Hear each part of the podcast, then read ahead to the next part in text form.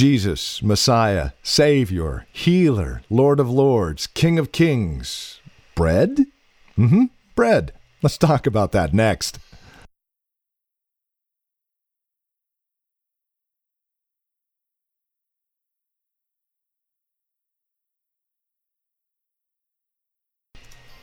From Valley Bible Church in Hercules, this is Truth for Today with Pastor Phil Howard. Welcome to the program.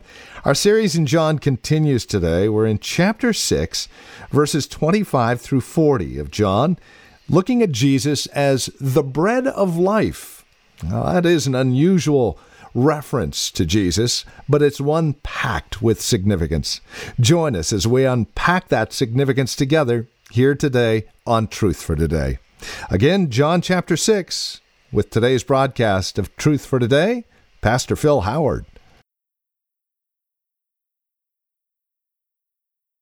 Turn in your Bibles, if you will, to uh, John 6.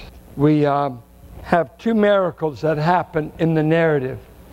One, Christ feeds 5,000 men at one city with the boys, few loaves and few fish. And uh, a miraculous thing. Uh, it's approximated that 20,000 people were fed. He only numbers the men here, but if you included the wife and children, we don't know what number. We probably have 20,000 people being fed by Christ. It's recorded in all four Gospels. None of the writers forgot this miracle. Remarkable what he did. After he did this miracle, in the John narrative, they wanted to make him king. It's, you can become the king of the people if you can feed them. And so he fed them, and they were totally thrilled with the physical provision. And uh, they were just overwhelmed with this. We're going to make you king. And uh, uh, he escaped. He went to a mountain and he prayed. Three of the Gospels say. John doesn't mention that, but the other three Gospels said he went to a mountain to pray. And while he was there, another miracle takes place. He looks out on the Sea of Galilee, and I don't know how far away the sea was, but he could see his disciples who have rowed about three and a half miles going to the other side of the lake, and they're caught in a very frequent storm that the Sea of Galilee has. Sea of Galilee is 600 feet below sea level, and the winds that come out of the east, out of the desert, often go and sweep over that lake, uh, removing the warm wind, bringing in cold, and it becomes tumultuous like that. Some of us uh, years ago went to Israel, and when we left, we were on the western side, we were going to the east. When we started out, it was as calm as could be, uh, nothing to it, smooth, kind of a boring water scene. There wasn't enough oxygen at that time, a lot of fish were dying.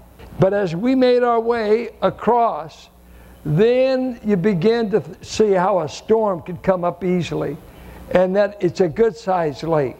And here we have these seasoned uh, fishermen, three and a half miles out. Christ looks, he sees them, and he comes to their rescue. And he walks on the water. They think it's a ghost. That's an interesting thought, isn't it? Your deliverance you may mistake for a ghost. You never know. And uh, Christ comes. He uh, bids Peter to come and walk on the water. And he does that until he takes his eyes off of Jesus. Jesus finally gets on the boat. They land on the other side. After this, a bunch the next morning realize that the disciples have left. They've gone in one boat and they run to the other side of the lake. Word must have gotten out the disciples are over there. And when they get there, they see Christ and they say, How did you get there? He never answers. But we pick up the narrative, verse 25. When they found him on the other side of the sea, they said to him, Rabbi, when did you come here? Jesus answered, Truly, truly, I say to you, you are seeking me not because you saw signs, but because you ate your fill of the loaves. Do not labor for the food that perishes, but for the food that endures to eternal life, which the Son of Man will give to you. For on him God the Father has set his seal. Then they said to him, What must we do to be doing the works of God? Jesus answered them, This is the work of God, that you believe in him whom he has sent. This is the work of God. So they said to him, Then what sign do you do that we may see and believe you? Now remember, these people just got fed yesterday. Do something for me lately. What are you going to do for me now? What work do you perform? Our fathers ate the manna in the wilderness. As it is written, He gave them bread from heaven to eat. Jesus said to them, Truly, truly, I say to you, it was not Moses who gave you the bread from heaven, but my Father gives you the true bread from heaven. For the bread of God is He. and notice that. You don't call a loaf of bread a He. For the bread of God is He who comes down from heaven, and bread can't give its life. He's moved from physical bread to divine bread, which is a person, and gives life to the world. They said to him, Sir, give us this bread always. Jesus said to them, I am the bread of life. Moving from being a bread maker to being the bread. Moving from physical to eternal. Whoever comes to me shall not hunger, and whoever believes in me shall never thirst. But I said to you that you have seen me and yet do not believe. All that the Father gives me will come to me, and whoever comes to me I will never cast out. For I have come down from heaven not to do my own will, but the will of him who sent me. And this is the will of him who sent me, that I should lose nothing of all that he has given me, but raise it up on the last day. For this is the will of my Father that everyone who looks on the Son and believes in him should have eternal life, and I will raise him up on the last day. This is the sermon at the synagogue in Capernaum. Christ is preaching here. He's done the miracle yesterday. He did the miracle walking on the sea, but he picks up the bread incident because he's got a following based upon physical bread, and they still are clueless as to who he is. So he says, Let me tell you something. I am the real bread that came from heaven. I did not come to start a bakery, and I'm not in the bread business. I am the bread from heaven. There's three things, two by way of introduction, really, and then we will look at what he means by this bread from heaven.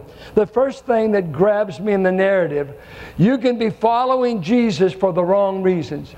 Jesus knew how to get a crowd if you just keep taking care of their physical needs. And they were so moved by that that they said, uh, We're going to make you a king. But Christ says to himself, If I made a king before the cross, Nobody will get saved because I'm king. I've got to be the slain lamb to save. See, he knows how to be king, and he'll be king in time enough.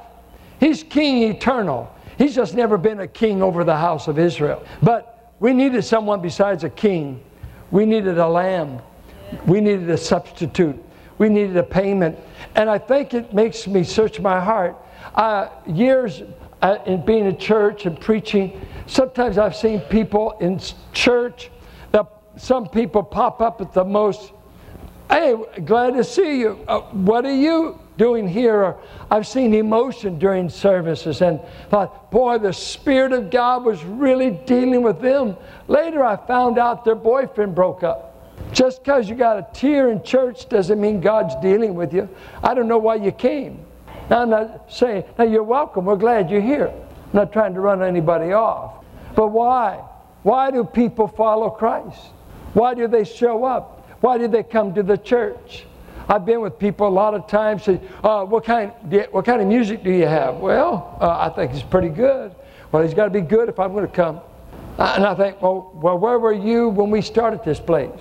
The man told me one time, I'd come if you had a good youth group. I said, well, there's only 20 of us, and we don't have any young people.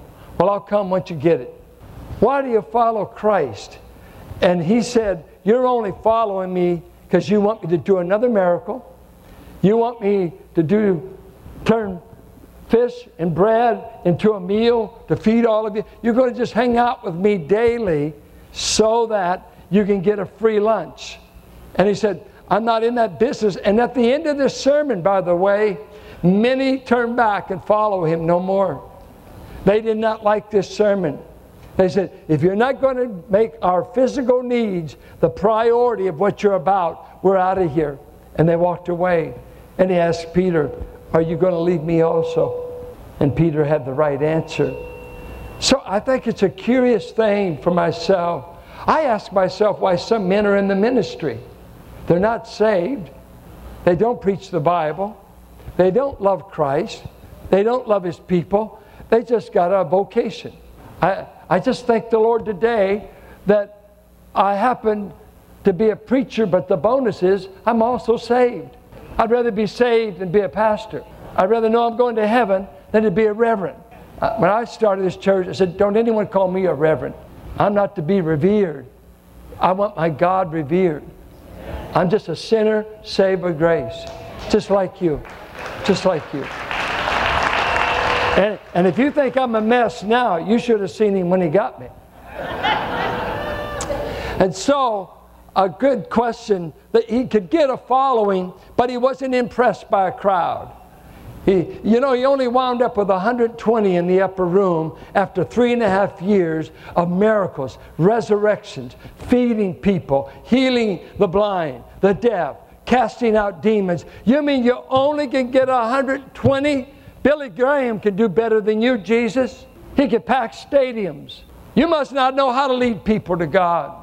I sometimes say that. I'm not a very good evangelist. I don't see many people get saved when I preach. I finally, the only thing that rescued me is the passage as we go along. It's really God's business to do the saving, I do the preaching. And He can even save you whether I know how to make an invitation or not and cast the demon out of the mic. Second thing that I think hits us on the way is Christ said something that they totally misunderstood. He said to them, uh, Do not labor, verse 27 for the food that perishes, but for the food that endures to eternal life, which the Son of Man will give you. For on him the Father has set his seal. Now they latch on to what he said, but they only latched on to one word work. He said, What I want to give you will be a gift, but you've latched onto the idea of it being a work. And they're saying, Tell us what you want us to do. Uh, if we can work for it, we'll work. We'll show you we can do it. And one of the great mistakes people have, they think there's something they've got to do to be saved. They do have to do something. And listen to what he says This is the work of God, that you believe in him whom he has sent. Putting your trust in Christ is the only work you'll ever be able to do that will save you. The work is trust another. Trust His work. How are you going to get to heaven? Based on what your works are, are based upon Christ's work. A man was holding a tent revival in the Midwest, and uh, on the last day, they were breaking down the tent, and a man that had been attending the meetings uh, every night uh, came up to him as the tent was being broken down and uh, uh, was panicky he said, Wait, wait, uh, sir, you can't leave town. Uh, you've got to tell me what to do to be saved. And the evangelist had been preaching for weeks in that place. He said, There's nothing you can do. And the man became panicky. He said, Tell me what I must do. He says, There's nothing you can do. He said, You've got to explain he said, Everything that had to be done for you to be saved was done. You only have to believe it. You've got to trust in it. You can't do anything to get to heaven. And that is so against the nature of man. We want to earn everything. Uh, listen to these uh, examples. When Jesus was talking to the woman at the well, she said, What must I do to get this water? And Jesus said, It's too bad you don't realize I'm offering you a gift. And you want to take hold of a rope and see if you can get enough water out of this well. He said, I'm offering you a gift drink. I'm not offering you some more religious works. Listen to what he says. He comes to the young rich ruler, and the man says to him, Good master, what must I do to get eternal life? And he says, You got to really believe me more than you believe in riches. But he, the emphasis was on, I want to do something. He said, The Philippian jailer, What must I do to be saved? The doing is believing, trusting another. And the great question in our lives is who can you trust for eternity? Who can you trust your life to that when you take your final breath and you leave this life and we have the funeral and we go back and have the potluck, where will you be? Where will you be? Whom have you trusted? it certainly must not be the works you've done. I, uh, I, I, just, I think for my own funeral, I just wanted to say, a sinner saved by grace. Uh, you don't have to talk about how long I preached, how long I pastored, because all of that, uh, nothing in my hand do I cling to but this Christ. Christ is what saves, not what you do for Him. Christ alone saves. We're saved by grace unmerited favor through faith, and this is not of ourselves, it is a gift of God.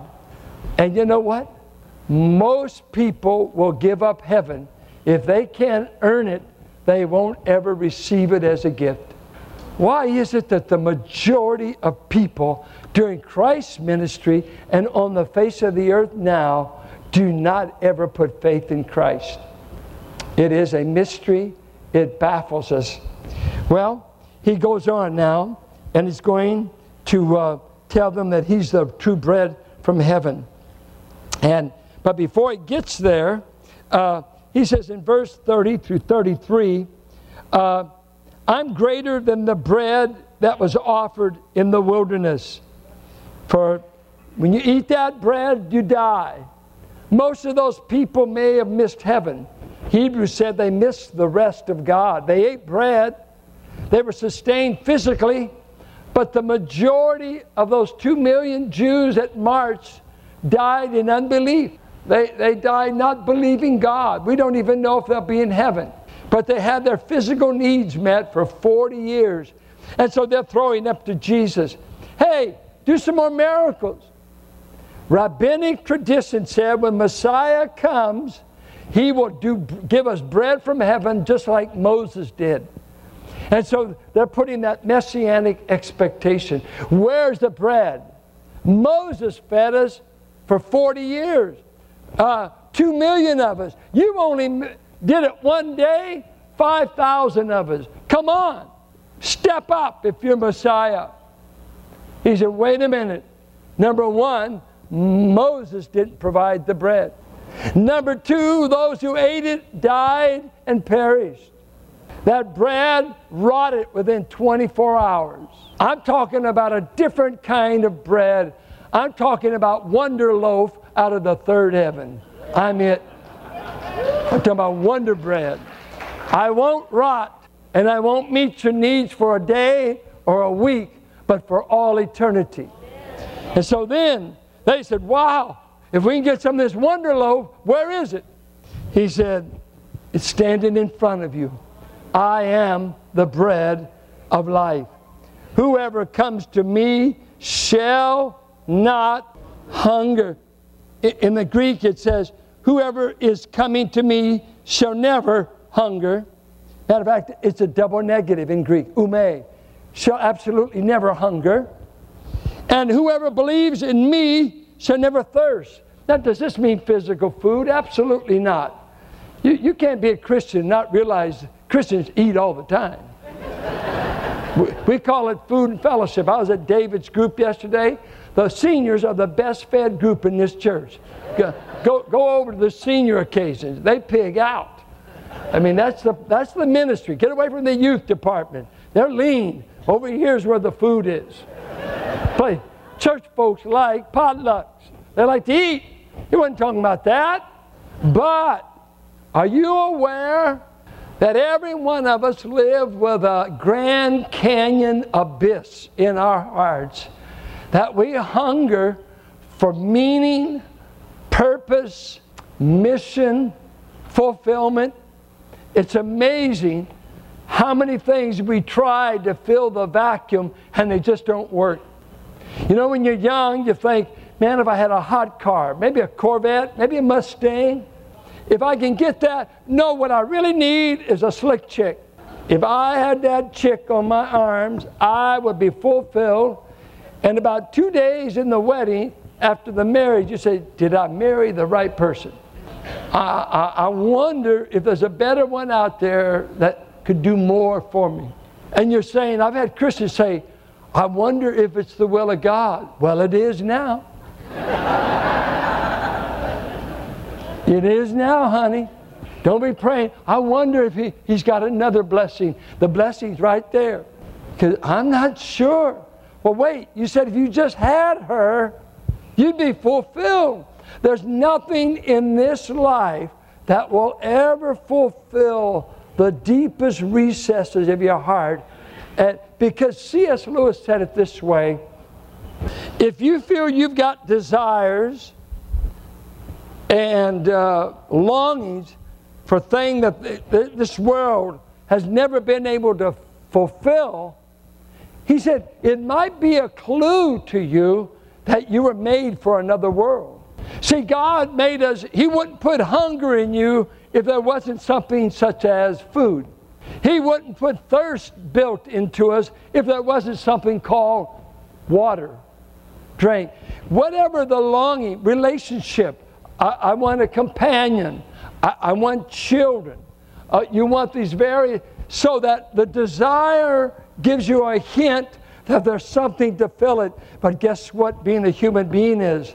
It's living with unmet desires until you come to a Savior who says, I will eliminate your hunger for deep meaning and I'll eliminate the thirst in the depth of your soul. See, it was the rich man in hell that was still thirsty. And when Jesus was on the cross, he represented the cosmic thirst of a fallen race. When he said, I'm thirsty, I'm shut off from God. I'm on this cross and I'm dying. And I want to speak the word of hell and the word of humanity. I'm thirsty for something right now that I can't have, and that's fellowship with God. And Jesus is saying, People, I just fed you 24 hours ago, and you're hungry again. Let me introduce you to a bread that quenches thirst and hunger for the rest of your life and into eternity.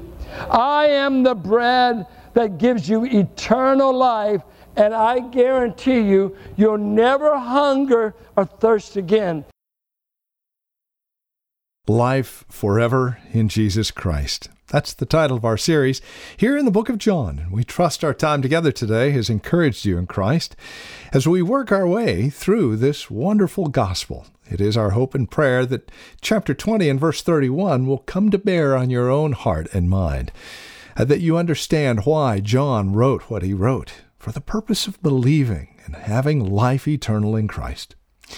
To review a copy of today's program or to obtain the entire series, we would ask you to get in touch with us here at Truth for Today, and there are a couple of ways to do so. You can call us at 855 833 9864, or you can stop by our website, valleybible.org, and take advantage of the resource materials that we have posted there as well. You're also welcome to write to us at 1511 M. Sycamore Avenue, Suite 278, Hercules, California, the zip code 94547. And as always, your gifts make a great difference here at the ministry. No matter how large or how small, your financial contributions to this ministry allow us to continue presenting the gospel here on KFAX.